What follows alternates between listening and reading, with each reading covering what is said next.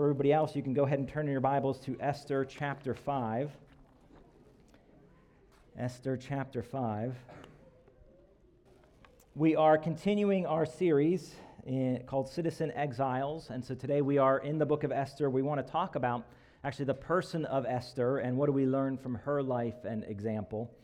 Uh, in two weeks, we're going to be finishing the series. So we'll be wrapping up this series in two weeks. We're going to be wrapping up one final look at Esther and just the major themes that we've seen and, and what do we do with them today? Sort of what's the, as we've sort of looked at the, as the whole and just sort of all the themes that have been woven throughout, just what, what is Esther meant to do in our lives today? And how is it meant to not just be a story that we've learned from, but make a difference as we, as we you know, go to work on Mon- you know, go to work in school and parent on, on Monday morning? You know, what does that look like, the role for Esther in our life? So that's what we're going to be doing in two weeks. Um, this week, um, Leo and Sue and I are going to be going down to Florida. There's the annual Sovereign Grace Church's Pastors Conference.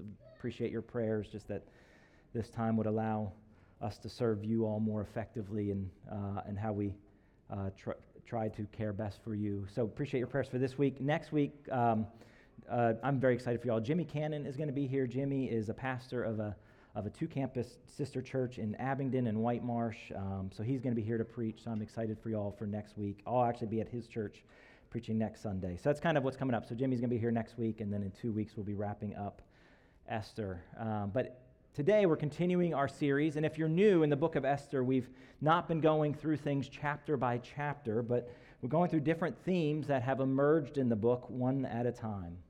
So, the story of Esther is the story of, uh, in a big picture way, of, of God's sovereign and surprising deliverance of his people when they were in a desperate moment of need.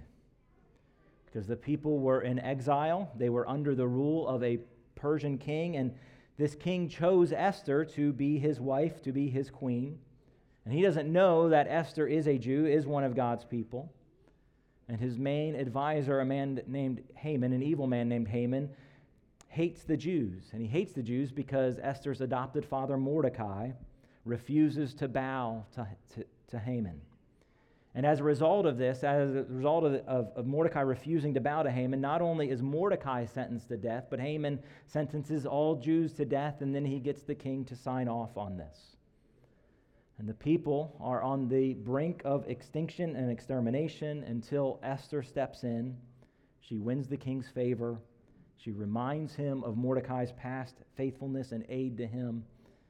And so, at the moment of most desperate need, Esther steps in, the king's mind and heart is reversed, and Haman himself is actually killed as Mordecai then rises in power and the people are spared. So, if you haven't, if you're not familiar with the story, I, I encourage you to read it. It is full of drama and just God's obvious sovereign hand throughout. And we've looked at many of the themes that have come out, but we haven't really looked at any of the characters in full that have come out. And so this morning I would like to look at the person of Esther and what, what do we see from her in this book and what can we learn from her. She is a picture of, of fearlessness and of godly femininity, and she's a foreshadow of Jesus himself.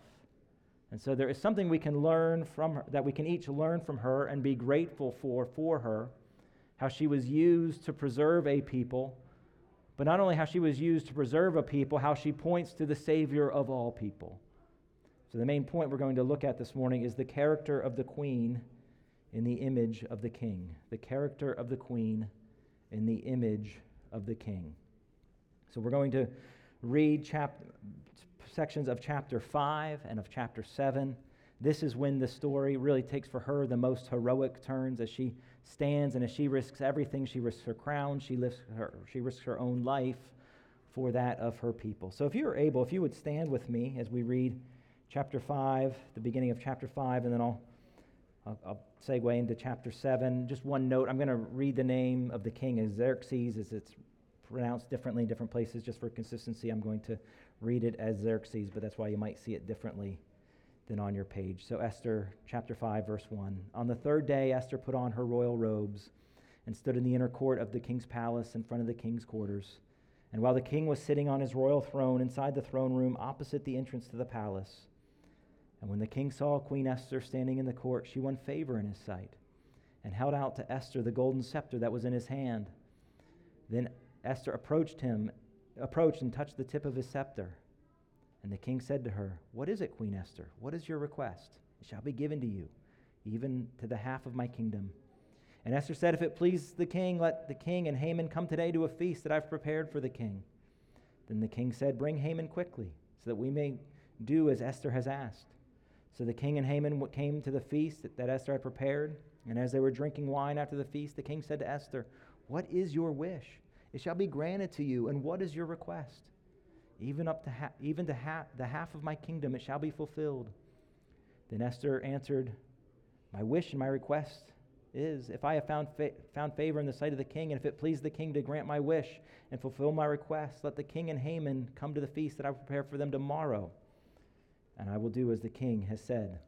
So they leave the feast that night. Haman runs again into Mordecai, and Mordecai again refuses to bow to Haman. So, so he goes from being high to now Haman is angry, and he plans on killing Mordecai. He builds gallows that night for Mordecai to be killed.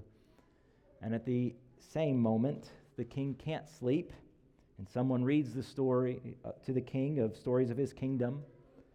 And he hears the story again of how Mordecai saved his life and received no reward. So the king's freshly hearing what Mordecai did for him and how Mordecai was never rewarded. So he wants, so he sends for Mordecai to be rewarded. And so now Haman is deeply in distress because his adversary is about to be elevated, but he and the king go to night two of the banquet, which is what we begin reading in chapter 7, verse 1.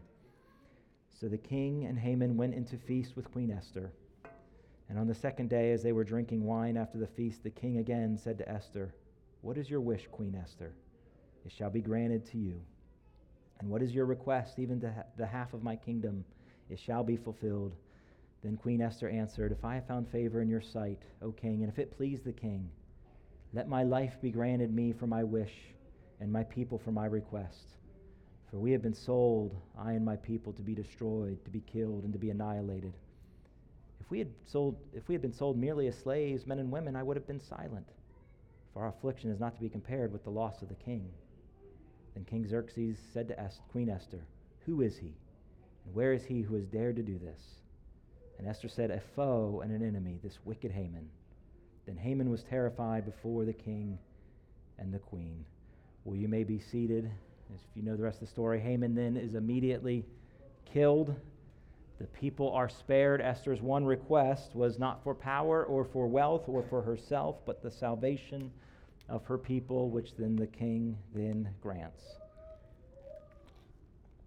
So this is not my personal style. This isn't something you would find in my office, but you've probably seen some like inspirational posters, right? So there's like, you know, there's a picture of like a, a cat hanging by a tree limb or something, and you know, it just says hang in there, you know, those kind of things. Or, you know, picture of a rainbow, and it would just say, you know, dreams, believe in the power of your potential, those kinds of things. So that, that's not my style. I don't have any of those in my office. But I have had the kind of offices that actually, there's a website that sells demotivational posters. So it's kind of like a parody on those posters. So I, I have uh, I've had those, and I really like those. So one, it's just a guy with his hands, you know, he- head in his hands down at his cubicle, and it just says "Get to work." You aren't being paid to believe in the power of your dreams, and so that's one of them. One, it's the picture of the Capitol building, and it says "Government." If you think the problems we create are bad, wait till you see our solutions. So I like that one. It's one where it's the picture of, a, of the running of the bulls, and a guy's about to get gored by said bull, and it says and, and the caption is tradition.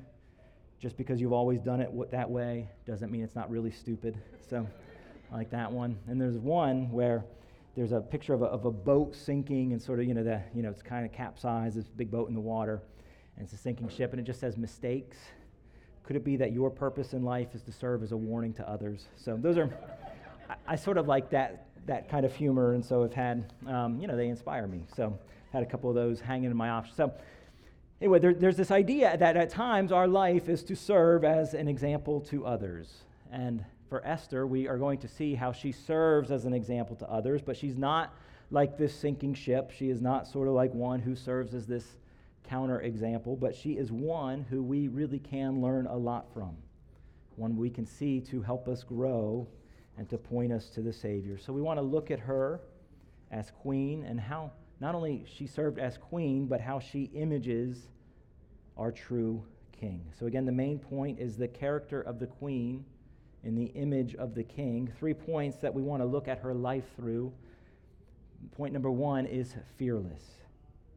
Fearless. There is this great example in Esther of just a, a, a, courage and a fearlessness. She has courage just really all throughout this book. It's not just one moment when she stood before the king, it's really, she has this example again and again of her life in faith and courage and fearlessness. So, first, she is made to be the queen.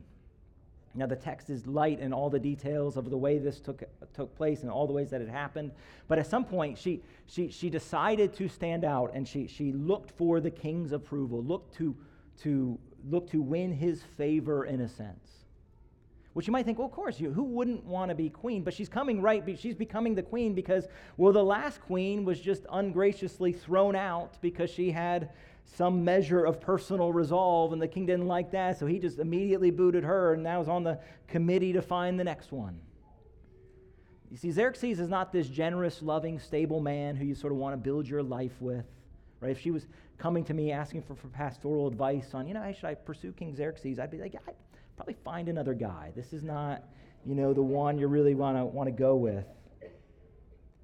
But, but, but God was, was raising her up, and she, she had courage. There was even just, there was a high personal risk at really, and it, it's not the way we would think of it today, but there was this high personal risk at, at just becoming queen and standing out to become queen. And then when the Jews are threatened, right? So her identity was unknown. She could have probably continued that way. She was already queen. Nobody knew her true, you know, only Mordecai knew her true identity. This wasn't the age of electronic records and thorough background checks and DNA, right? I mean, they, she could have gotten by. But she not only reveals her identity, she then stands with and for her people. And she devises this plan of, of, the, of the feasts and the banquets and sort of, okay, this is the way it's going to go. And, and, it, and it worked. Obviously, we know that God used her planning, but she didn't know if it would lead to success at all, right? There was no guarantees in all this. I mean, she had no rights before the king, right? So she, so the king had to lay, lay, lay the scepter down, and she, you know, sort of was invited into his presence this one time, and so she had no rights before him. And yet she prayed and she planned and she worked and she threw this feast. And right when, sort of after, you know, she threw the feast night one, it would seem like that was the moment. But she had this sense of, hey, this isn't the right moment for what God is raising me up to do. There's still this danger that she was perceiving. So she, she does it all again and she, she waits. She had no fear of, you know, this may have been the only chance that God will ever give me. She had it. She had a fearlessness and a, and a courage to, to wait and to have faith. And then on the second night, after sort of he, the king is reminded of Mordecai and the king is happy and again offers up half the kingdom, when again she could have very easily just gone for her own comfort and her own safety in the sense of, I just, I, want to I wanna make sure I'm sort of secure first. She exposes Haman and she asks for the safety of her people.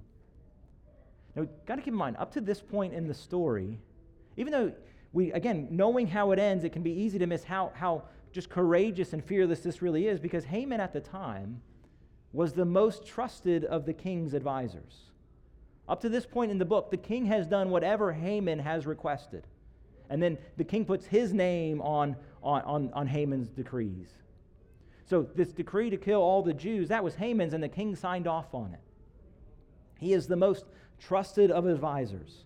There's not, there's not any record of him ever going against Haman.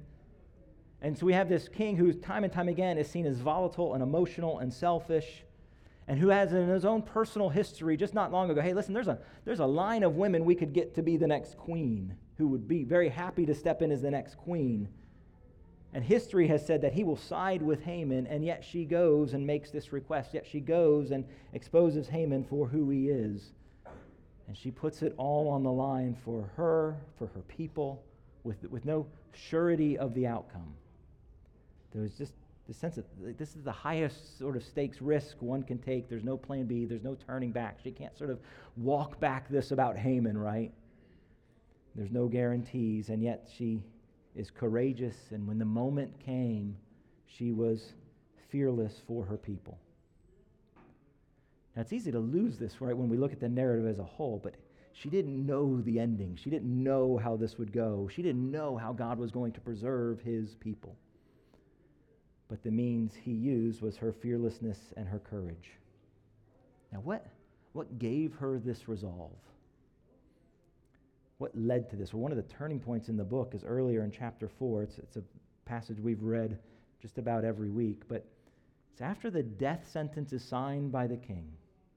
Before Esther speaks up, before she's right now sort of she, she's heard of this death sentence and she hasn't she hasn't been moved to act yet.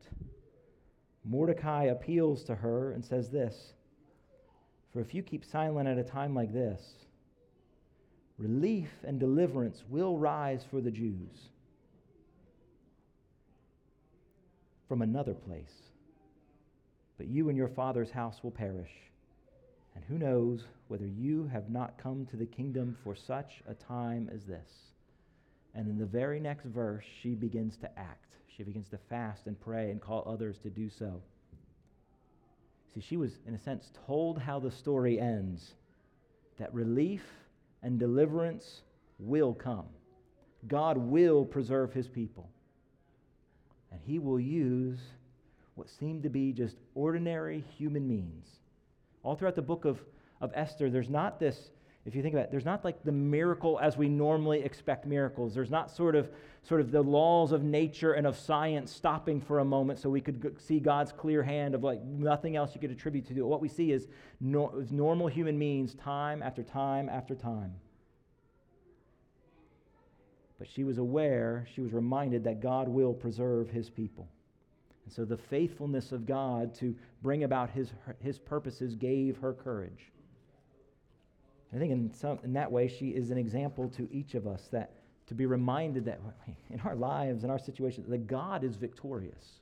This isn't a theory. That's what he has been in history. That is what he is right now. He is, he is in victory. And in the future, we will see the full victory of God on display.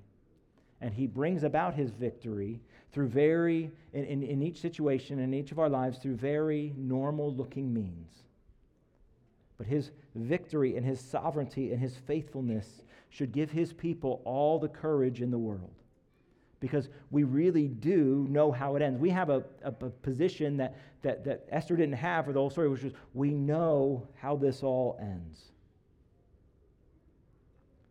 So think for a moment, just, just in your own life, in your own, with what you're walking through right now, with is there a situation or a trial or just this, this a prayer that just the, the greatest challenge that you see right in front of you that is tempting you to, to pull back out of fear rather than acting in faith? Is there something that you look at and you say, Boy, I'm starting to just pull away from this because because I'm afraid? Or is there a situation that's having the opposite that I don't know how, I, I, feel afraid, and so what I want to do is actually, I, I, I'm going to take it all myself, that I'm putting all the responsibility on me because there's a fear of what will happen if I don't. It might be something in your marriage or in your parenting or at work or at school or with a friend. Probably some of you are thinking like, okay, which one? I mean, there's just there's a lot that's going on that I, I can be tempted to, to, to pull away from out of fear. Or we can look at circumstances and say, these are really hard. And where we can look at the obstacles and be aware that they're very real. And when you look at yourself, you're, you're aware that there's reason to fear because I, I, I cannot possibly overcome these obstacles or change these circumstances. See, in Esther, the, the situation was as scary as it gets. And if Esther looked only at Esther, well, what would happen is the same thing that happens when I only look at myself when I only look at my circumstances and not my God, when I look at myself, here's, here's what happens fear comes. And fear can just sort of cause this immobility and just sort of can paralyze me because I don't know what to do. See, fear comes when we look inward, and it should. But we aren't meant to look there. When we when we remember God when we remember that God's the biggest player in all this, when we remember that sort of the biggest player in Esther isn't Esther or Mordecai or the king, but when, she, when, when one recognizes it is God, all of a sudden it's not fear that paralyzes, but that faith that grips us and moves us ahead. See, we are meant not to look inward, we are meant to look outward at our God, and He gives courage to His people, whatever we face. The God of Esther is our God. It's the sovereign one who gives courage to his people and who casts out their fears, whatever situation they find themselves in. So, the character of the queen in the image of the king, point number two, is femininity. Femininity. So, I'll be honest, I, I, love the example of Esther because we don't really get to see a lot of female followers of God up close and personal, especially in the Old Testament. This is probably, or just about at least, the, the closest sort of view we get of somebody in the Old Testament who was following God. And she just paints just a beautiful picture of femininity that men and women can learn from today. Now, in chapter 2, excuse me, chapter 2, as she is winning the king in a sense, and it talks of winning the king, and she's gaining approval of those around her. The way it's written, it, it makes it very clear that she is a she is a beautiful woman, that she has an external beauty. And I strongly suspect that at first that's really what the king reduced her to. That he reduced her to her physical beauty, that she was that he liked sort of having her as an ornament to make to, to elevate his status. And so how people would look how he would look in other people's eyes that's why he liked her. Because she then like we do now lived in an, in an appearance obsessed culture. And to be clear that it was her culture then, and in many ways, sadly, it is our culture now that will reduce a woman's, a woman's worth to externals and of looks and of appearances. But to be quite clear, that is not what Scripture does or the God of Scripture does. And in a time when women were reduced in every way, Scripture does not reduce women. Scripture highlights their true equality and dignity and shows how even the differences between men and women help highlight the image of God that they both equally share. And so, one of the things I love is that Esther here is seen as godly and feminine, and, and she is strong in this book. And she's a rescuer, and she is courageous. And she does these things not by being like a man, but by using her God given image bearing femininity.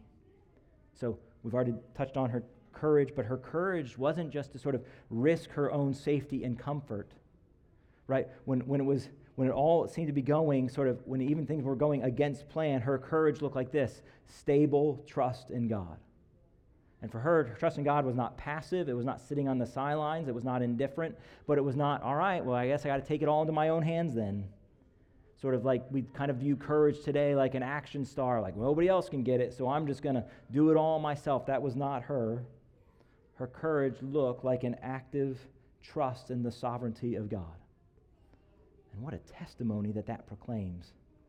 And do you see just the, the picture and the beautiful picture that her submission here was? And how her submission to, to, to both Mordecai and to the king were not, was, was, was a sign of her strength. It was not a sign of her weakness. How she listened to her father and how she submitted to the king. And it wasn't because they were perfect and it wasn't even because she trusted them or had reason to trust them at times, but it flowed from a trust in God Himself.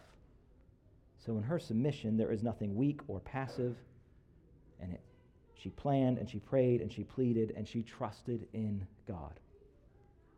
So she had no reason to trust this pagan king who just got rid of the last wife and who, who is now threatening to kill every Jew. Yet, what does her disposition of heart proclaim that she did? Trust that God had placed him there and her, and she worked to help him make a righteous decision.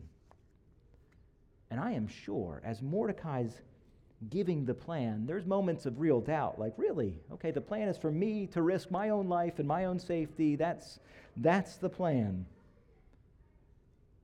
But she doesn't dismiss it or say, well, I don't really like that plan, so let's, let's do something else. But she prayed and she acted. And just her thoughtfulness comes out in, in all of her planning.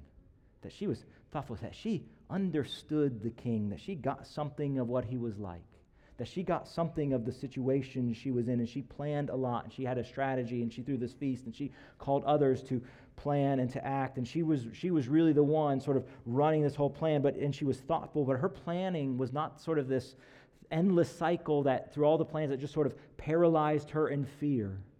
Nor was it one that said, sort of, okay, I'm going to act as if this all depends on me, but she, but she planned and she acted as an act of obedience to God. And she was thoughtful as an act of obedience to God. See, I think some ways, sometimes we can, in sort of this macho way, we can see courage as a masculine thing. And let me be clear men be courageous. But this is what he calls each of his children to do is, is courage.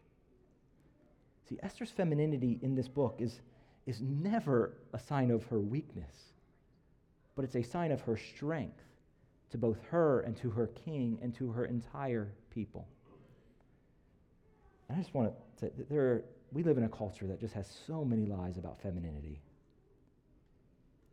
Just that I think Esther helps combat a few.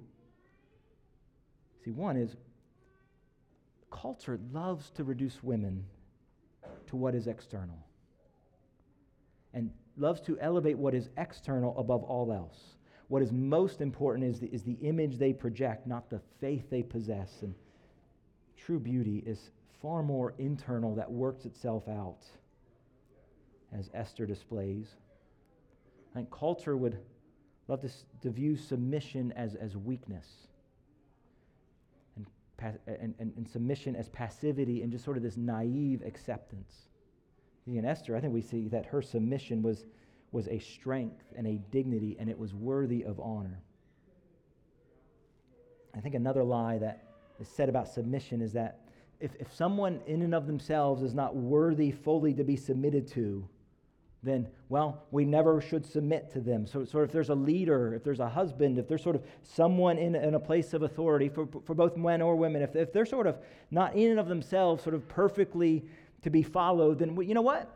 We don't really need to submit to them. We, we really are called to then take matters into our own hands because that's what real strength is. Not rather than recognizing that real strength lies in the ability not to attempt to do something on one's own but to entrust oneself to God, who is powerful enough to even use the weak and the imperfect. See, I think just Esther, just by her example, just combats so many of the lies that people would want to talk about femininity. And I'm aware that for too long, culture and sadly, even at times in the church, has reduced the beauty of femininity and not seen its strengths and I'm aware that there have been those in this room who have been affected by that. But Scripture and the God of Scripture never reduces women, but loves and empowers them, and empowers them not to be men, but to image Him in ways that men can't and shouldn't. And so may we be a church full of men and of women and of families, a body of believers that never reduces femininity but see it for its beauty and its dignity and its strength. And may every woman of living hope never be reduced to or defined by what culture says is most important. May never see submission in the areas that they're called to submit to as weak. May never see passivity as a virtue.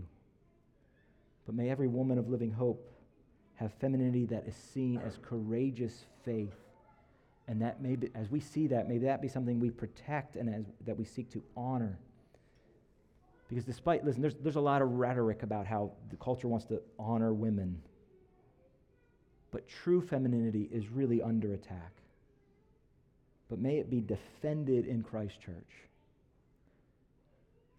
And I just want to thank so many godly women who are part of this church for not taking your cues primarily from culture, but from this book, and not reducing femininity to a slogan, but live with an active trust and dependence on God. In, after the service, we're going to have a family meeting, and one of the things we're going to be talking about is ways that we can reach out to the community, ideas that we have. And let me just say this women that are courageous in their God and confident in Him that look countercultural. That is a picture of beauty you won't find anywhere else.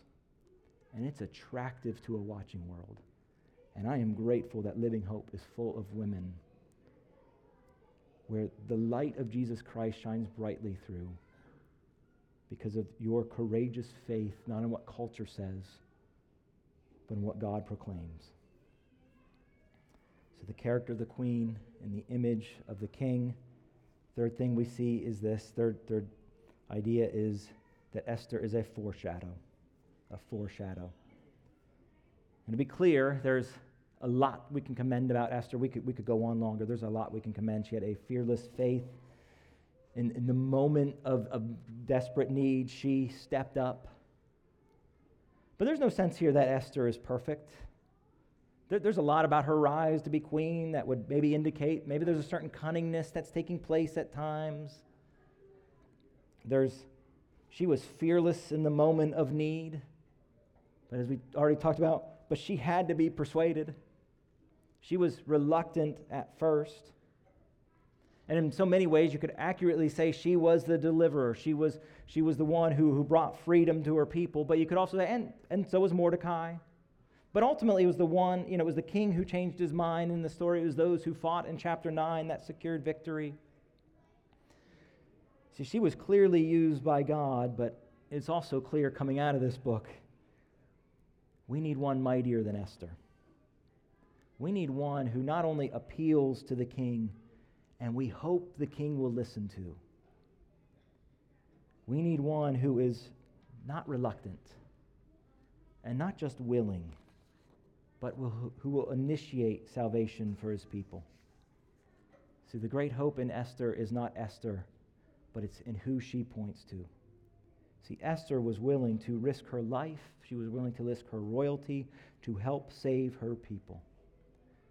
The one Esther foreshadows not only risked his life and his royalty, he left the throne of heaven as king of all to come as a man lowly and rejected.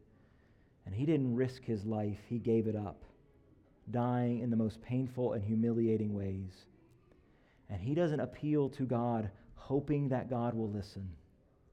He intercedes before God constantly, right now, knowing that God hears every word proclaimed for each of his people. And he is right now interceding for a God who listens. And he doesn't leave it for his people to secure the victory in the end, but he is the God who brings salvation from beginning to end and every step in between. So Esther is a beautiful foreshadow in her willingness to lay down her life and her crown and to appeal before the king for the safety of her people. But she points to the one who purchased his people with his own blood, giving up his glory, giving up his life, who is now interceding as King of Kings. And so the beauty of this book and of this character is ultimately the one she points to. So as we look at Esther, we should be grateful for her courage and for her boldness and for her godly femininity because God used them to preserve his people. He used them to preserve a line through which our Savior would come. But as we look at her, we should be much more grateful for Jesus Christ who purchased and redeemed and will come back for his people. So we see the character of the queen in the image of the king. Let's pray. Father, would you help us to be those who, like Esther, who display courage and faith in whatever it is you're calling us to, Lord, in the circumstances that we are aware of, that we are not, not even maybe waking up to Monday morning, but that we are in right now, where we are tempted to, to hide away in fear and to shrink back in fear. Lord, would you give courage to your people, knowing that you are the God who is powerful, you are the God who brings victory in the end for, for your people. So, Lord, would we not shrink back in fear, but would we press ahead in faith? Lord, would we be those who have a countercultural witness? to the world around us who see the true beauty for femininity for what it is and that we would, we would protect that in our midst, that we would honor that in our midst, that we would not believe any of the lies of this culture. But Lord, we pray, and we pray that, Lord, we would be those who, while we're doing this, th- while we are doing these things, Lord, look to Jesus Christ in full assurance and confidence that you are the God who left the throne of heaven to come to earth, who wasn't just willing to give up his, willing to die for his people, but who came to give up his life. who is now interceding, who is now and has always been the God who is going before his people every day, all their situations, every moment. So, Lord, would we look to Jesus Christ? And so, as we look at Esther, would we more fully see Jesus and be grateful for him, we pray. In Jesus' name, amen. Amen.